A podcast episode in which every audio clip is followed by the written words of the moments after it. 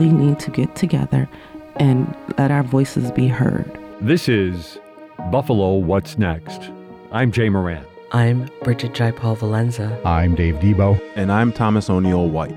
After May 14th, how can we afford not to talk about race? About education, about segregation, about humanity. Since the dawn of this nation, racial violence has existed. The way we have designed our society has a big hand in what occurred in that Tops market. The suburban area, everywhere. We must work and teach our children. We need to make sure that we put more funding in our programs that help prevent gun violence and more money into art. If we're going to have some real healing, we've got to have space to tell some uncomfortable truths. And thanks for joining us on another edition of Buffalo What's Next. I'm Angelea Preston. And later in the show, we'll have Thomas O'Neil White. He'll sit with Kendra Brim to talk about diversity. She's from, she is uh, the representative, the director of the Diversity and Inclusion Unit at Tesla. But first, we have some very special guests from the Alpha Kappa Alpha sorority chapter here in Buffalo, the Gamma Phi Omega chapter, President Otillie Woodruff, Vice President Denise V. Cobbs, and Social Justice Chair Pamela Stephens Jackson. Hello, ladies. Good, Good morning. morning. How are you? Doing good, well. Good. We are so excited to have you. I'm so excited to have you let's first of all, pink and green. I see you all got your gear on. Yes. Let's let's talk about uh, before we. I have my pink and green on too, even yes, though I'm not a soror. Yes, but I wanted to represent for y'all ladies because y'all were coming on. Yes, yes. Let's talk about the sisterhood of the AKAs. What? How important is it? Well, um, let's say that we are a group of college educated women um, with a. Um, uh, we have the same mission in mind, and that is service to all mankind, right? So that's our motto. Um, we uh, start at uh, the undergraduate level and we move on to the graduate level and we continue with our service um, in the community, addressing the needs in the community within uh, where we live. Um, and so um, that like mindedness keeps us connected. Um, and the interesting connection is that we also um, sort of mirror the other fraternities and sororities in terms of service being our mission. Okay. The Divine Nine. Yes. So the AKAs started at Howard University, which is a HBCU, in yes. 1908. But tell us about your chapter. So our chapter started in uh, 1944, June 25th, 1944. We were chartered uh, here in Buffalo um, at the Michigan Street Y. Um, and every opportunity we get, we want to edify our uh, founding members. And they were Natalie Hilda Evans. She attended Morgan State. Lois Hill White was from the University of Kansas. Marie Ming Hardy was from Michigan State. Edna Turner C. was from West Virginia State. Maud Cummings was from Montgomery. Um, Maud Cummings Montgomery, rather, was from Fisk University. Frances Knight Hall was from Tal- Talladega. And Verna Horn Johnson was from Talladega. So the interesting connection there is that they attended HBCUs, which is probably where they were initiated. And when they came to Buffalo, most of them were educators. Um, came brought themselves back together again to form our chapter, Gamma Phi Omega chapter uh, in 1944. So tell us because the AKAs and a lot in the black sororities started um, on HBCUs, but it's it's expanded. Um, oh, Buffalo oh, yes. State, my alma mater, Denise. Yes, your alma mater, right? yes, it is. Yes.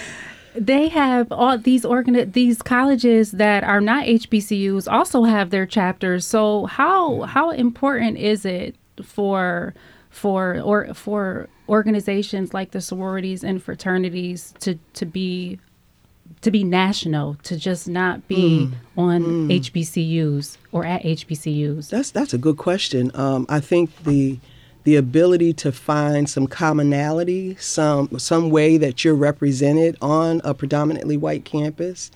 Um, the organizations give you the opportunity to connect um, and be uh, um, and be a, a, a, stepping stone for each other, right? Um, so that you can grow um, and encourage and support um, in your mission for becoming college educated because we know that that's not an easy process.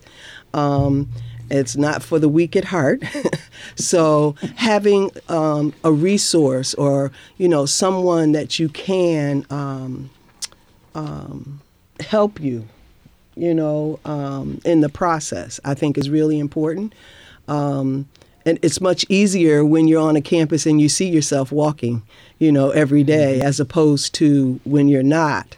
Uh, so it, it becomes a, um, I'm gonna say support system for lack of a better term, and I'm sure that there is a better term, um, but it becomes a support system for you. And I would, I would definitely agree, though, because I'm the, and I get the opportunity to watch young men and women who might not have anybody else to connect with, who end up finding commonality with others, and it is a, a real means of support.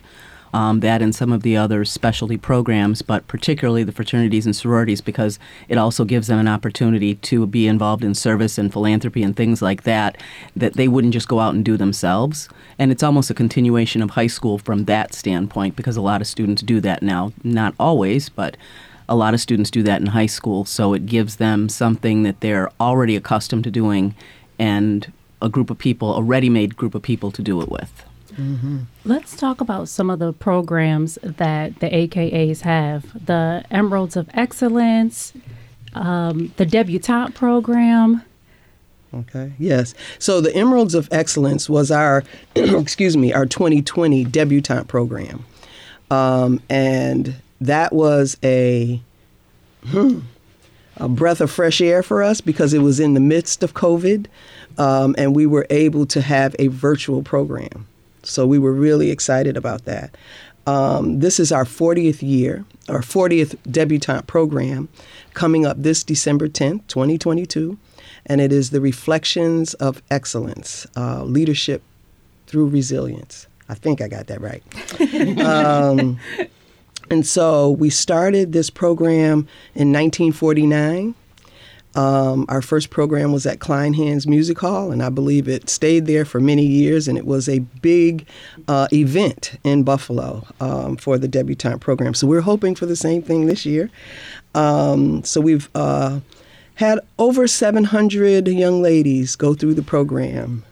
She's a debutante. Yes. You know what, Pamela? We are going to get to you, and we have two. We have two mics. We are going to get to you in the second part.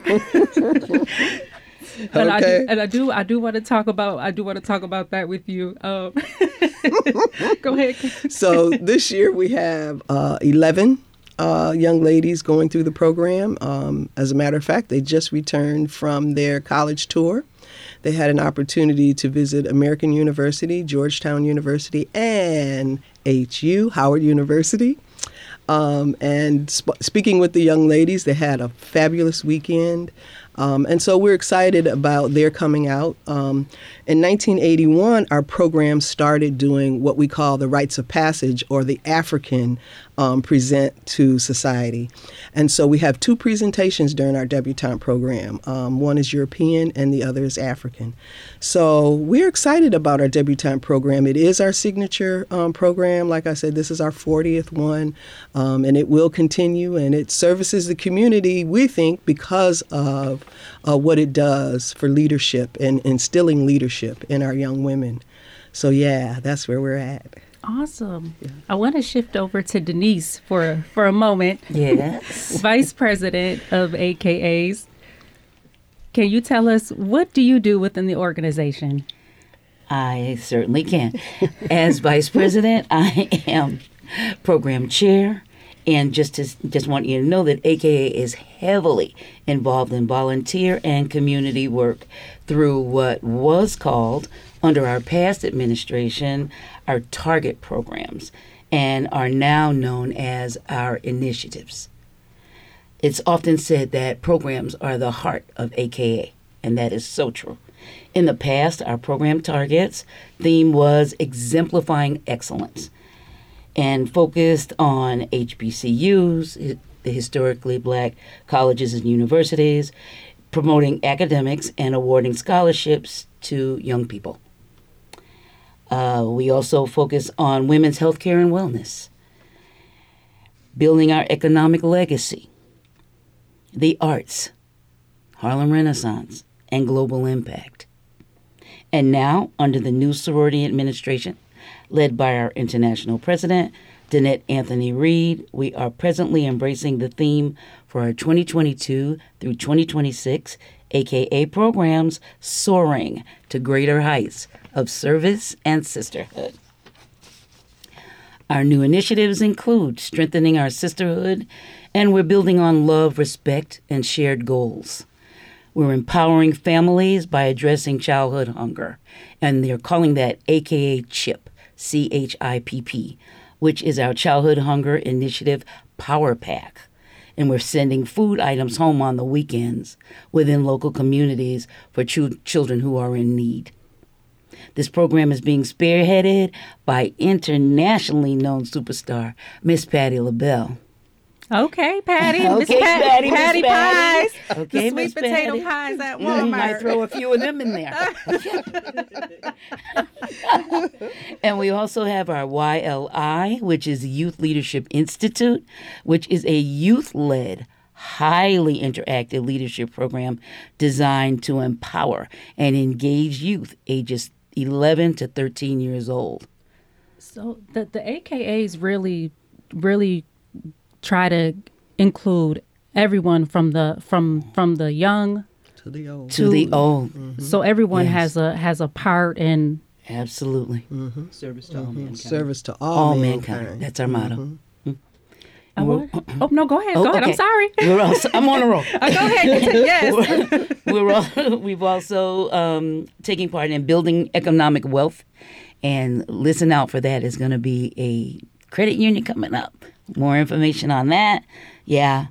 Um, building economic wealth in, includes supporting women entrepreneurs. They're out here. Yes, yes, we are. Mhm, yes, we are. also enhancing the environment, focusing on tree planting and waste reduction, and uplifting the local community through programs, services, and practices.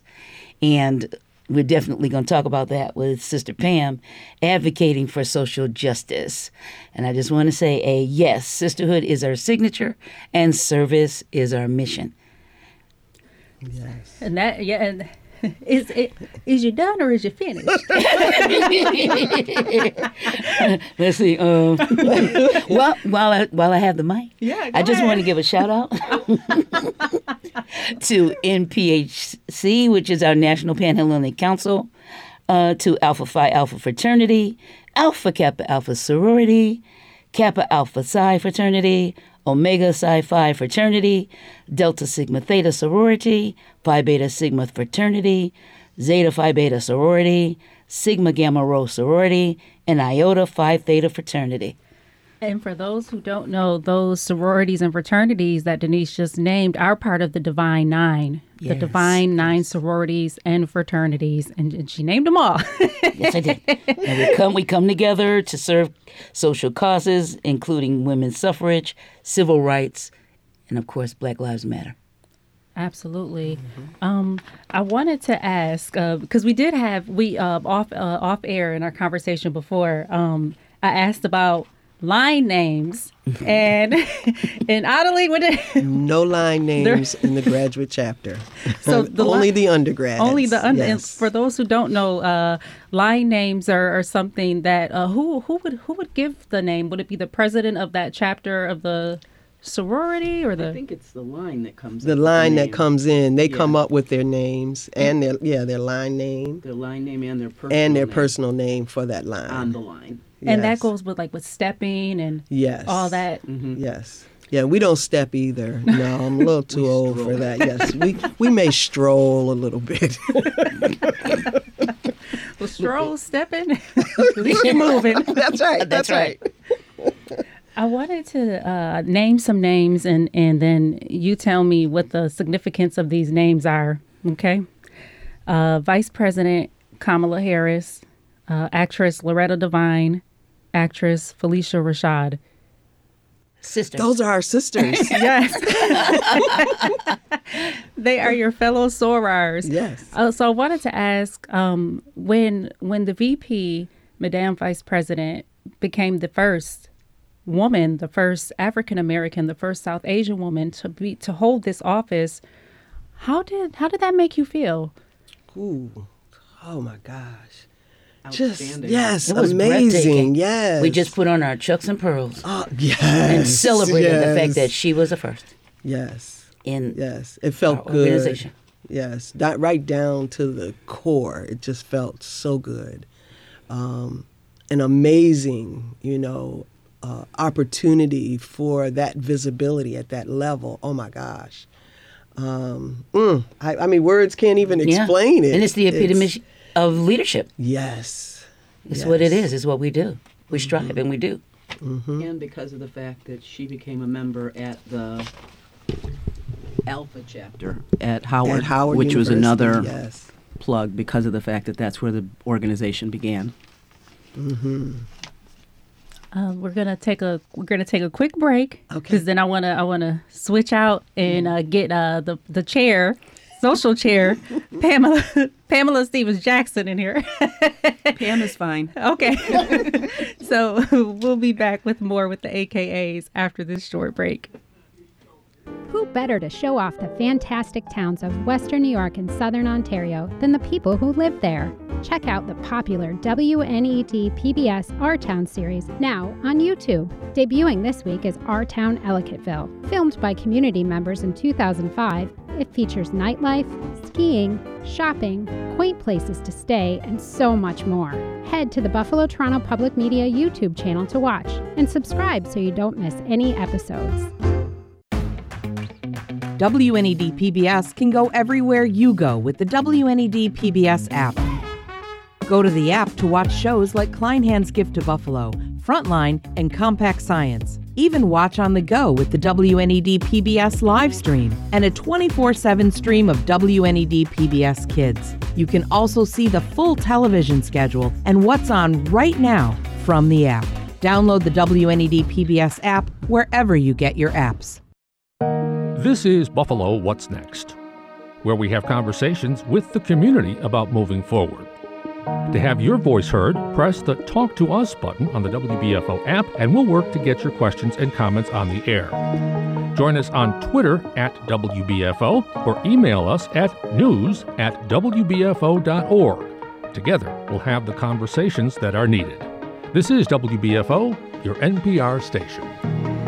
And thanks for joining us again. I'm Angelea Preston, and we are here with the AKAs from the Gamma Phi Omega chapter here in Buffalo.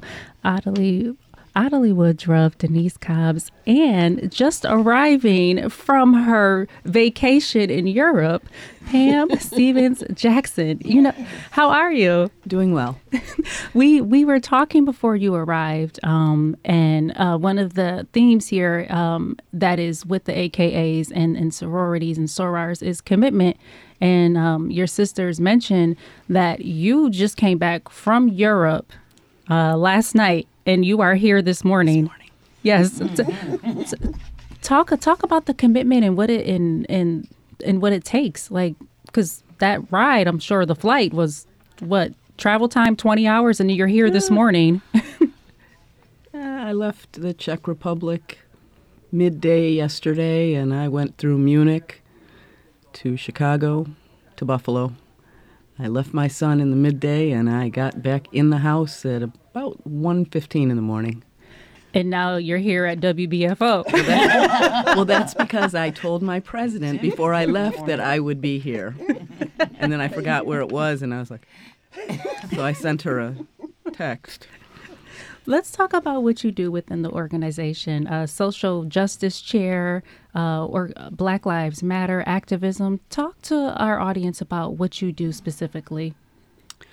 My responsibility is chair of the committee that arranges or collaborates with other organizations and the sisters within our sorority to provide opportunities for the community um, empowerment, voter issues, including registration, awareness, education, even down to things like education about what the time frames are for voter registration, where to do it. Sometimes we will collaborate with another organization and do, for example, a voter registration drive where we will have laptops there so that people can either register online and we'll have the hard copies for those people who aren't comfortable doing that.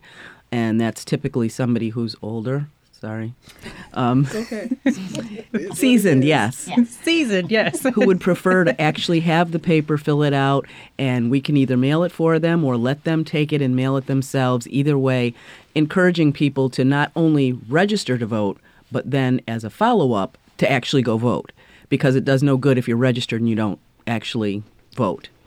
Um, there are misnomer is that the four year election is the only one that's important, but it's not the case because the midterm elections in between can completely change the composition of the Senate, the House, all the state legislature, all the county legislatures, and it can mean a big difference in terms of what's accomplished, what's not accomplished, what's advocated for, and sometimes people don't see that. They think about, you know, presidential election and that's the time to get out and vote. And they don't pay any attention to the other things until things start going wrong. A good example would be the reversal of Roe versus Wade. And nobody saw that coming. Um, but to hopefully prevent things that would not be agreeable for the community at large and at least and we don't advocate for particular candidates either we advocate for voting for registering and then actually follow through and voting, not no political um, campaigning, so to speak. However, if we do have sorority members who end up in office, we like to partner with them to assist them with their mission to help them accomplish more because it, it helps the more people you have involved reaching more in terms of numbers and accomplishing more. I want to talk about the work that you do at UB. Ah. so, director of uh, fraternities and sororities. Yeah, they, it's it's sort of weird. I'm the assistant director of student engagement for fraternities and sororities, but there is no director of fraternity and sororities. But that's me. So I will say director when I'm talking to people elsewhere because they don't understand it. If you say assistant, well, let me speak to the director. Well, there is no director. I'm the. I am so, the director. Exactly. but the university doesn't permit that, so I, I'm the assistant director of student engagement. I'm responsible for all of the social fraternal organizations at the university. What are some of the things that uh, students on campus that have pledged uh, sor- sororities and fraternities? What are some of the things that they express to you as to why they want to pledge or you know become uh, a member? For a lot of them, it's for one thing mentioned by our president, uh, a support system. It's an opportunity to have people who are like-minded and maybe similar backgrounds, similar experiences, but it's also an opportunity to give back collectively because it's difficult, you know, like as a random student, especially if you came from someplace else, to just go out and do something. But if you have a group of people that's already doing it, all you have to do is join them. And typically they are because, and I have all, not just the NPHCs, I've got all of the fraternal organizations. Um, Sometimes they do it as a system, so it's all of them. Sometimes they do it as individual councils or even individual organizations. What is the significance of, of pink and green and also the pearls? Oh, okay. well, yes, pink and green is our, our, our colors, colors, when the organization was founded. It's mm-hmm. actually salmon pink and apple green specifically trademarked and licensed. We okay. Also, yes. Yeah. Yes. We're also the only organization that has our call and our pinky trademarked and trademarked, licensed. Yes. Wow. You can go online and you can click the soundbite, and there's actually a person from the national, the international headquarters that did it. No, I'm not going to do it. so the the the pinky um and the in the in the call um I, I just want to I want to I want to take it back to when um we had a Making Black America screening um documentary that aired on WNED PBS uh, the past for the past few weeks, um, and it spoke about these Black communities, communities that were created in the face of racism, um, segregation, and sororities and fraternities were a part of that discussion. And at the um, when when the snippet came on, there was someone in the audience that that was like, "Ee!" Or did like ski wee. Yes, that was us. what? Where? Where did? Where did that come from? That I have no idea. I have no idea. I've never even heard, you know, where it originated. But my mother was a golden soror, which means she had been in for 50 years, and she talked of skiing at Bethune Cookman College because it was college then, not university, and that was 1954. 54, right. So Wow. that that was a long time ago. Yes.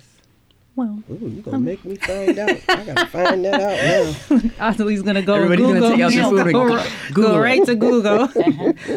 what Wow. What's next for the for you ladies for the AKAs? I'm not sure if we can say next as in different. Um, different programs, but still the same missions and the same general goals. The service to all mankind is pretty much a summary, and it can take all different shapes, colors, forms, sizes, events, activities. Bottom line is service to mankind. And does the, the AKAs do they have do they have any any uh, programs or anything uh, coming up in the future? Yes, so we have our um, debutante program December 10th, 2022, uh, at the Buffalo Niagara Convention Center. Um, at 3 p.m., we have our Rites of Passage program, and then our pageant and ball begins at uh, 7 p.m. The Buffalo Convention Center um, is that open to the public? Where can people get? Can they get tickets? Yes. And- so uh, tickets are on Eventbrite um, for the pageant and ball. Um, the Rites of Passage program is open to the public and it's free. Oh, free. We like that. We like free.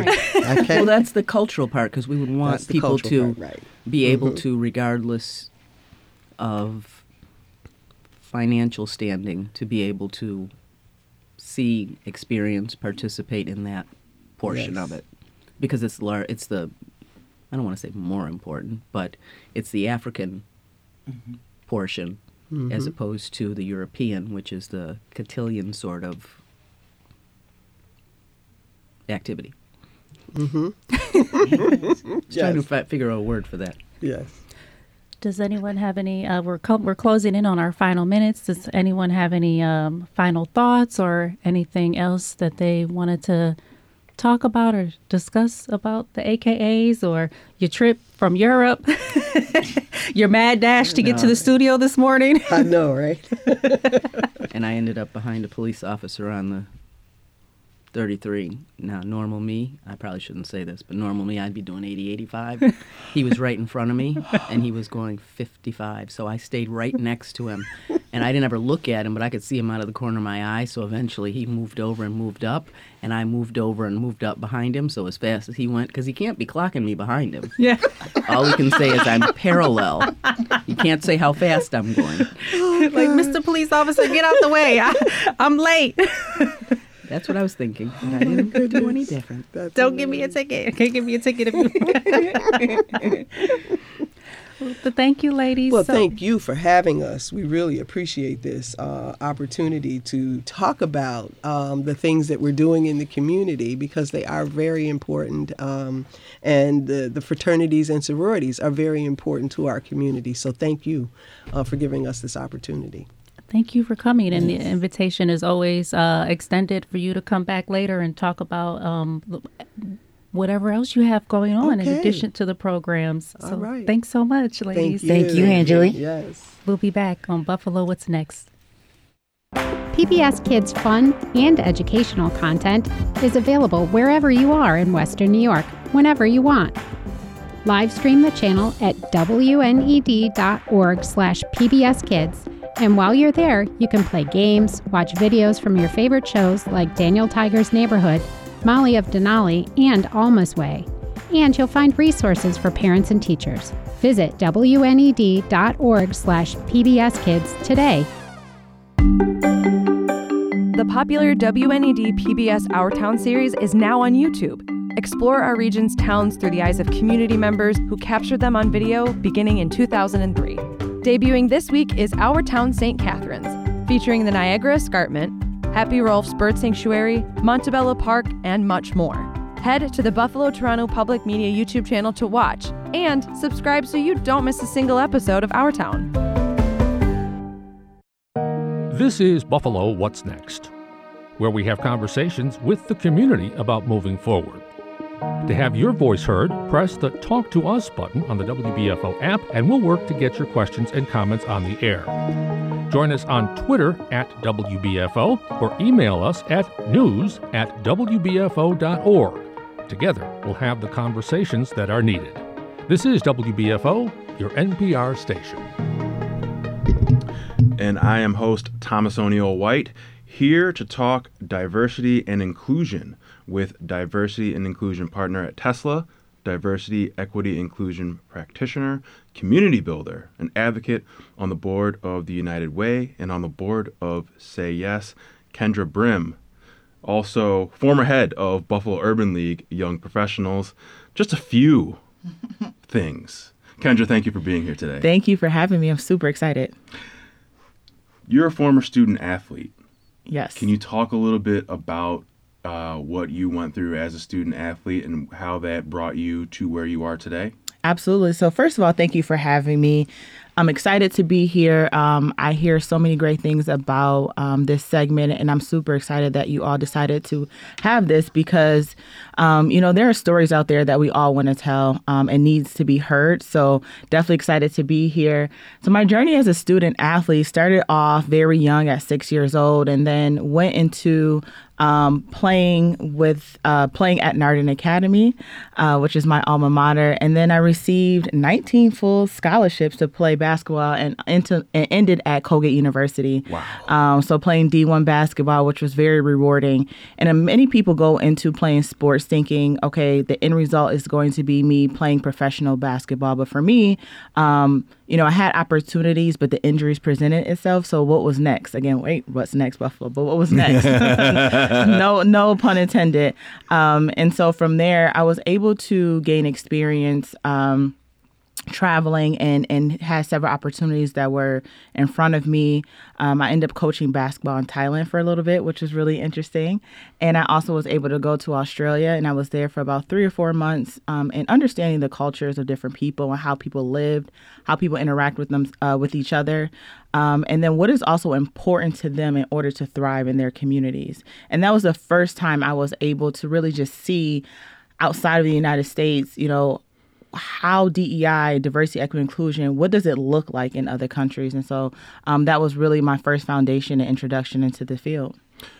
Is there a difference in DEI from country to country or as different countries in comparison to the United States? Yeah, absolutely. Um, in the United States, we have a heavy focus on race. Um, and I think again, you know, race we know is a social construct, and so we we manipulate it and we put it into boxes and make it work for us, and that's of course how laws and things like that are made. Um, but in other countries, for ex- example, in Australia, um, and I specifically was in Perth, Australia at the time, so Western Australia. So it took me 15 hours to get just into Australia, and then six hours to get on the other side in Perth. And from there, we have there's a lot of Aborigine people in Australia. Um, I was able to live with them, live in the bush, and see how they live, which was really interesting. I feel like that's a story for another day. um, but and got to eat amazing food. But over there, race is looked at as is different, and so um, I went over there with a group of people from uh, my alma mater, Colgate University, and in our group we had white students, black students, Hispanic students, and I remember one of the members of the Aborigine tribe over there looked at myself, who's black, um, looked at another one of my classmates who was black and white, and then looked at another classmate who was Hispanic and said, "My black people." Right? It's so great to see my black people. And that was my first introduction to say, okay, well, for them, it's just purely based off of skin color. It's not based off of where you're from and things like that. It's skin color. And I remember having a conversation with one of my um, classmates who was Hispanic, and um, you know, she didn't really necessarily understand. She's like, I'm not, I'm not one of them, right? And so just understanding where you fit into in another country is completely different. The fact that I'm African American and she was Aboriginal, but she looks at all of us as one was completely different. And so, um, you know, it's for them, it's going off of experiences and not necessarily what you look like, mm-hmm. right? So the marginalized communities over there, as we know, are Aboriginal people. Um, and so for them, it was the experience, not necessarily what you looked like. In addition to your volunteer work, uh, you also have a consulting business and, yes. a, and a podcast. Yes. Uh, let's talk about the consulting business first on your website, you say diversity is something you can clearly see, mm-hmm. but inclusion is intangible. You can measure its outcome by seeing a shift in culture. What does that mean? Yeah, great question. Um, so anytime I do um, diversity, equity, inclusion work, so my company is K Savannah Consulting, and we go in and do many workshops, right? And everyone wants to know what is DEI, and we always talk about this illustration that looks like an iceberg, what you can see above the surface level. Um, so that may be skin color, that's body size and type, th- different things like that. But below the iceberg, you have everything else, those things that you cannot necessarily see. So that can be veteran status, that could be marital status, that could be education all those different things, right? But now you have the next step of inclusion, which is intangible, but you also have to put an effort into creating that inclusive space, right? And the only way that you can do that is through creating what I like to call psychological safety. And there's a lot of studies behind that as well. Um, but when you're looking at psychological safety, you need to create an environment where people feel emotionally safe, where people can speak up um, and where people feel like they're part of decision making processes. And so that is really what we're trying to get at when we're talking about diversity, equity, inclusion, but it is intangible because it's a space that you have to create. Do you find that in your work that that's a heavy lift for a lot of companies? it is a heavy lift for a lot of companies. Um, a lot of times, you know, companies may say, well, we're diverse, but I don't understand why we have high turnover. Our attrition may be high, right? Um, and it's because we're not looking at diversity, equity, inclusion as um, one, we're looking at as three independent things. So it is going to take time to get there, but I also say it has to be built out into your strategic plan. It can't be something that you say, well, we'll we'll build this out afterwards. It has to be a part of that foundation. And so a lot of times when I'm speaking to companies, I always say if equity is not your foundation, not a pillar, if it's not your foundation, then the other things cannot come of diversity and inclusion as well. So they all have to be in, in sync with each other right now before the Supreme Court is a potential landmark case on affirmative action. Mm-hmm. Uh, we talk about inclusion and diversity, yet we could be on the cusp of ending race conscious admissions into colleges and universities. Uh, what do you say to that, uh, given your extensive, extensive work in DEI? Yeah, absolutely. Um, and so this is a very interesting time, pivotal time in, in the Supreme Court with affirmative action. And, you know, again, we look at sometimes people say, well, based off of your race, you're getting into places. But no, I will always, this is the way I look at it. If you have a black candidate and a white candidate, right? Um, many times that that candidate may automatically be years behind based off of systemic issues, based off of institutional, um, you know, barriers that were put into place. So having that affirmative action piece um, being taken away is almost taking away, um, you know, the leveling the playing field, as I like to say, right?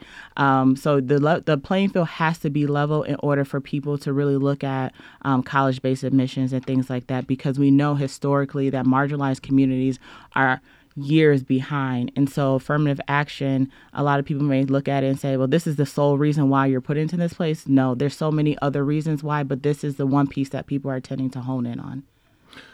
How would a school or business ensure diversity while not favoring one racial group over another? Yeah, so I think that's that's a great question. Um, when we're looking now, especially now, there are so many people who are saying, you know, there's things that are being taken away from me, right? Um, you know, there's one group that's being put at the forefront. Um, what is what's in it for me? We hear this conversation all the time, especially since 2020. What's in it for me?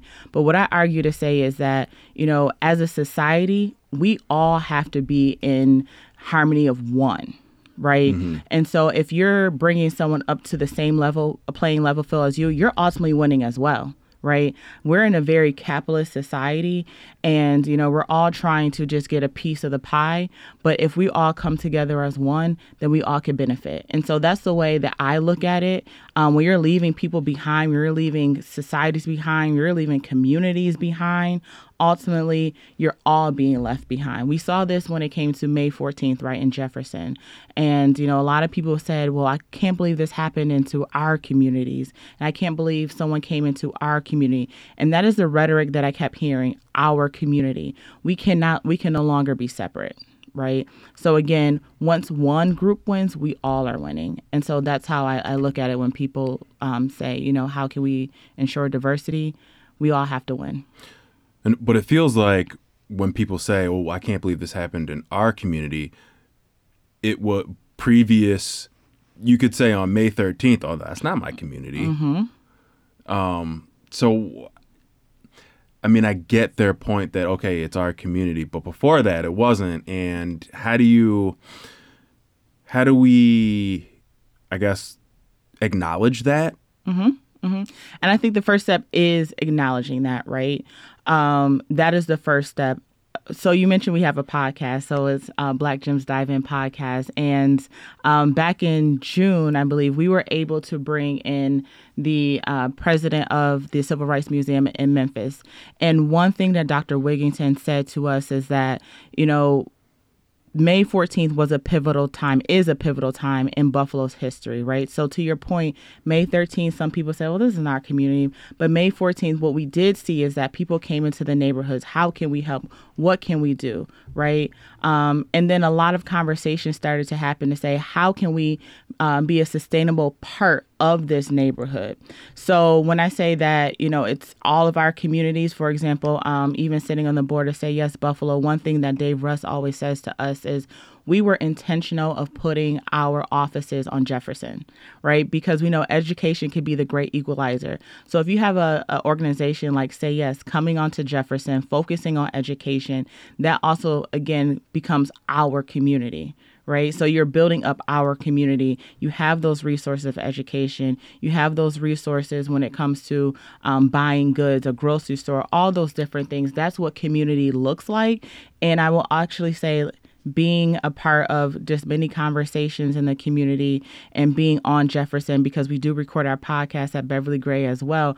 I do see that there's a lot of organizations and communities coming in and pulling up their sleeves to say, how can we help, right? You can't just always throw money and resources at it. You have to understand what the community need is. So I, I think a lot of people are starting to say, yes, this is a part of Buffalo. This is something that we can no longer keep ostracized, but how can we bring East Buffalo into the fold and make it a Western New York community. And are are you hopeful with what you've seen so far? I am. I am hopeful. Um, I am hopeful. We know that uh, you know history tends to repeat itself, and so we see that a lot of times with tragedy, we see with George Floyd. Um, you know, people flood the communities. How can we help? What can we do? But I will say that there are a lot of um, you know non-traditional organizations, community advocates who are stepping up, people who are not necessarily um, talking on on podcasts or you know in the news, but they're there, they're doing the work right? And that is the important part as uh, as well. We always talk about what happens when the cameras go off, right? Mm-hmm. Um, and I will say that now that the cameras are off, there are people who are doing the work, but those who were just there for a month or even a few days, um, this is my call to action for you all to say, come on back. How can we help build this community together? Um, be a part of these organizations and not just necessarily throw money at it, um, but also to understand the root problem and how systemically you can break down those barriers for that community to thrive. You're listening to Buffalo What's Next. Thomas O'Neil White here, talking diversity and inclusion with diversity, equity, inclusion practitioner Kendra Brim. Speaking of your podcast, Black Gems Dive In podcast.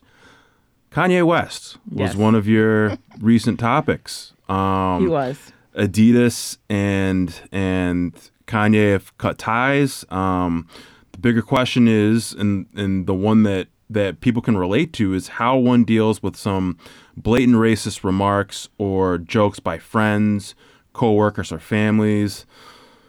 Thanksgiving's coming up. you're you're you, uh, you know a lot of a lot of racist uncles are, are coming to the table. um, uh, how do you call these people out and and do we do we cancel them? Um, do you do you go because that person will be there? Do you not go because that person will be there? How, how do you how do you manage that? That is very loaded. So yes, nitty gritty, right? Um, so yes, and Black Gems Dive In podcast, we recently with my um, co-host Akua Menzedu, who was who was also on this uh, radio show as as well. Um, we talked about um, cancel culture when it came to particularly to Kanye, right, um, and his comments that he made recently as well. And I would say comments, not just one, but there's multiple mm-hmm. comments that he made um, but we know there was one that led to Adidas and other companies dropping him as well. And in the work of DEI, we always talk about do we call people out or do we call them in? And what does that mean? So if someone says um, a comment, uh, you know, in a group setting, right? Um, if they said a racist comment, as a person who was in that conversation, do you call that person out and just immediately stop that conversation right then and there? Or do you pull that person to a side and say, hey, let's make meaning together? Why did you say this? Do you not understand the terms that you were using? Or are you just flat out, you know, saying racist comments because you think that they're funny? Um, and and also too is based off of the comfort level of that person. So we always talk about calling in versus calling out. Um, but when it comes to family members and the holidays, we know that people come together. Politics is a hot issue right now. There's midterm elections um, happening, and it's always at the forefront of people's mind. I think previously, you know, it was you can't talk about religion. Now it's like you can't talk about politics, but we know people do. And so I would say, you know, go to that Thanksgiving dinner, have the great turkey and mashed potatoes and stuffing or dressing, depending on how you say it. uh, it's always an argument in my household of what it's called. But, you know, have that family meal. And if someone says something that's completely inappropriate, I would say that is a time to have a conversation with that person because maybe, you know, throughout the year, you're not seeing that person at the dinner table. Mm-hmm. You're not you know um, convening together and that is a time for you to to step in and call that person out to say this is not right this is inappropriate but let me understand why you're thinking this way or why you're saying those certain things um, have those conversations because um, you know we no longer can can um, you know just push people to the side. Well, that's just who they are. That's just what they do. There's no excuse for it anymore um, because we know that it's dangerous, and that is and that is where I go with the conversation. Rhetoric is dangerous, right?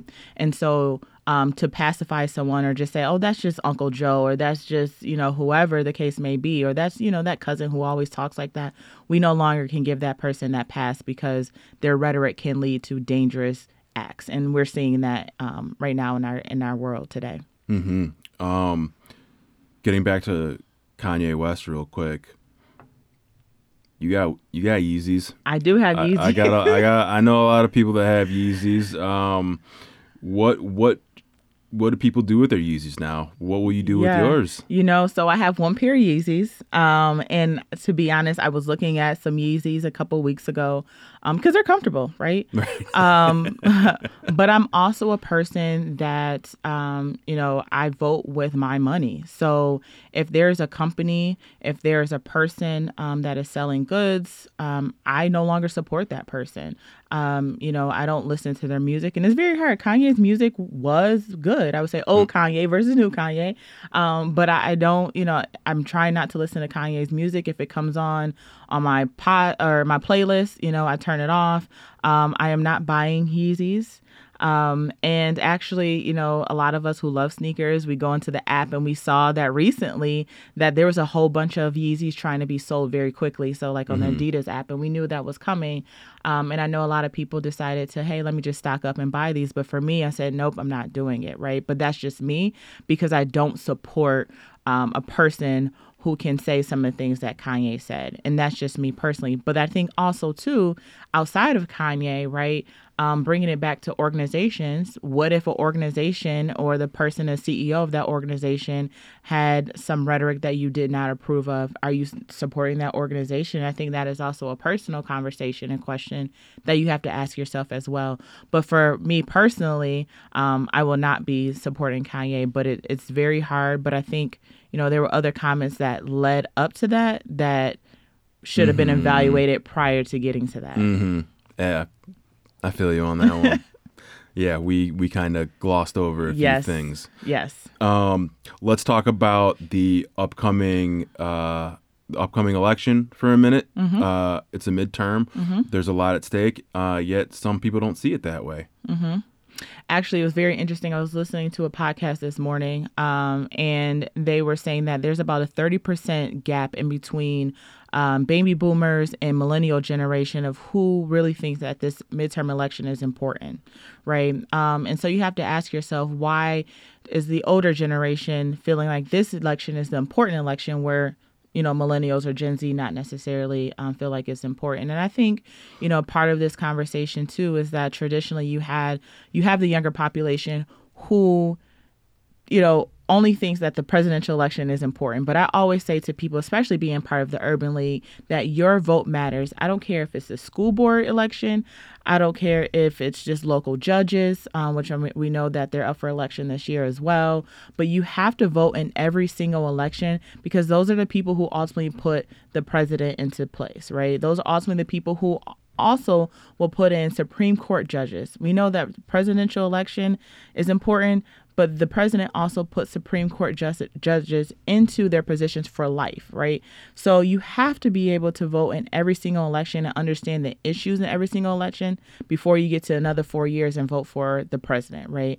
So to your point about midterm elections, it's very important. Um, you know, I walk around sometimes with my my socks and my shirt that says vote. Um, you know, but I always say it doesn't matter, you know, um, necessarily not, or I should say, you have to vote. Not voting is a vote for someone else, right? Um, and that's the way that I look at it. Um, but midterm elections are really important, and early voting is open. I voted early, um, so before you get to Tuesday, if you have the time, definitely go find a poll and and vote.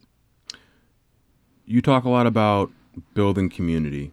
What does that mean to you, and and why is that support so important? hmm So I'm from Buffalo, born and raised in Buffalo, um, and I've seen I've seen different communities turn over.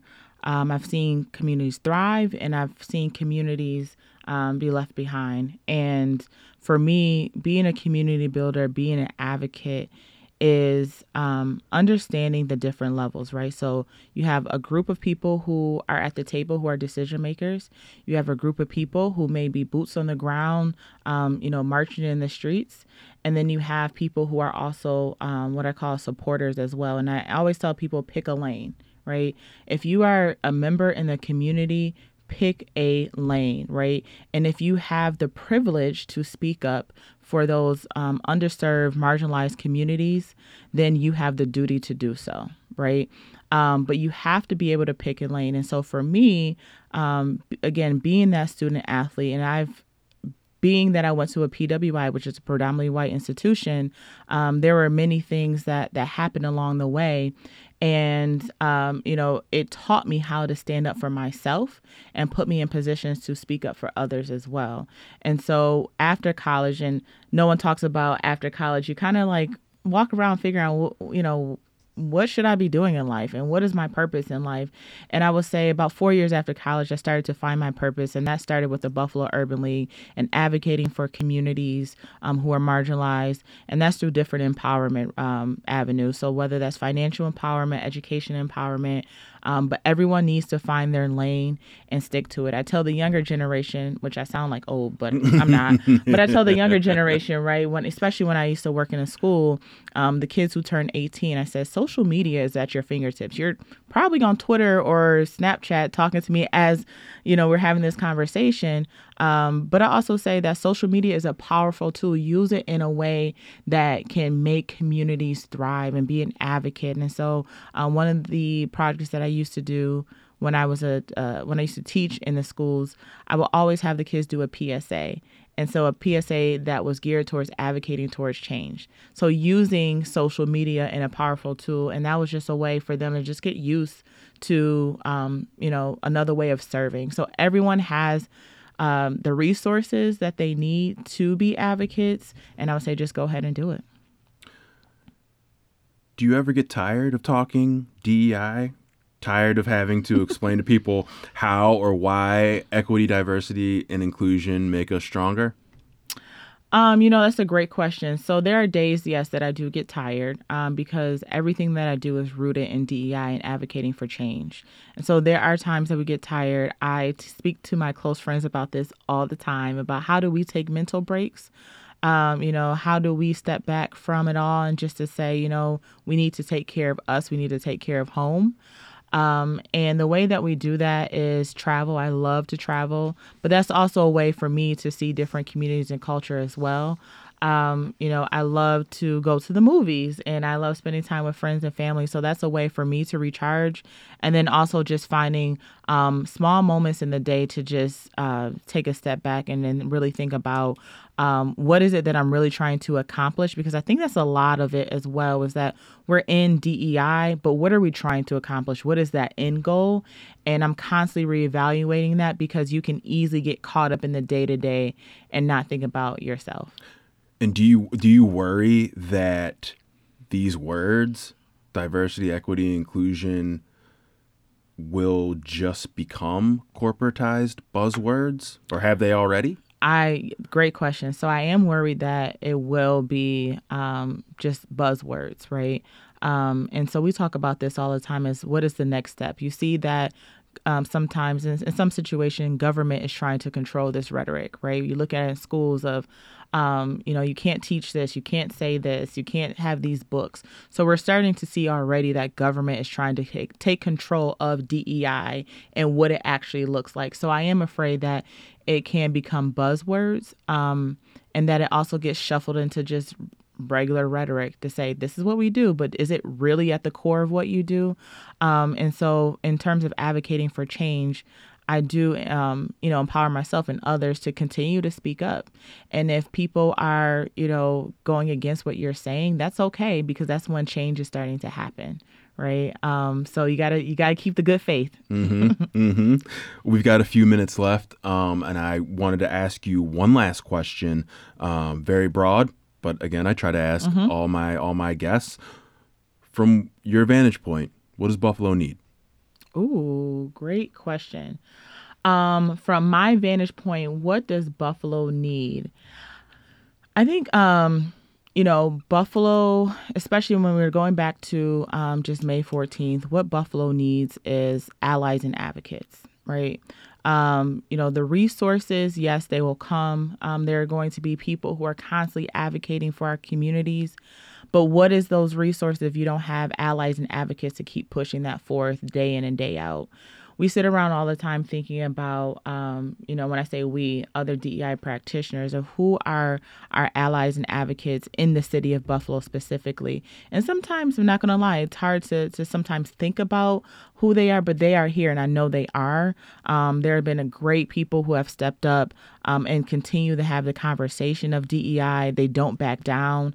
Um, one of the, and just really quickly, quick anecdote. One of the things that someone said to me recently, um, you know, he has said, "I will continue to speak up for you because I know there's a lot of times when your voice may be suppressed in the room because of the sense that you are a black woman." Mm. And for me, I felt safe in that moment.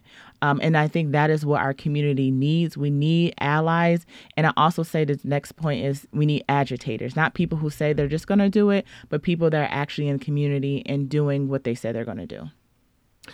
You're listening to Buffalo What's Next. Thomas O'Neil White talking diversity, equity, inclusion, Yeezys, and more with diversity and diversity, equity, inclusion practitioner Kendra Brim. Kendra, thank you for being with us today. You are listening to WBFO and WBFO HD1 Buffalo, WOLN Olean, and WUBJ Jamestown, your NPR station.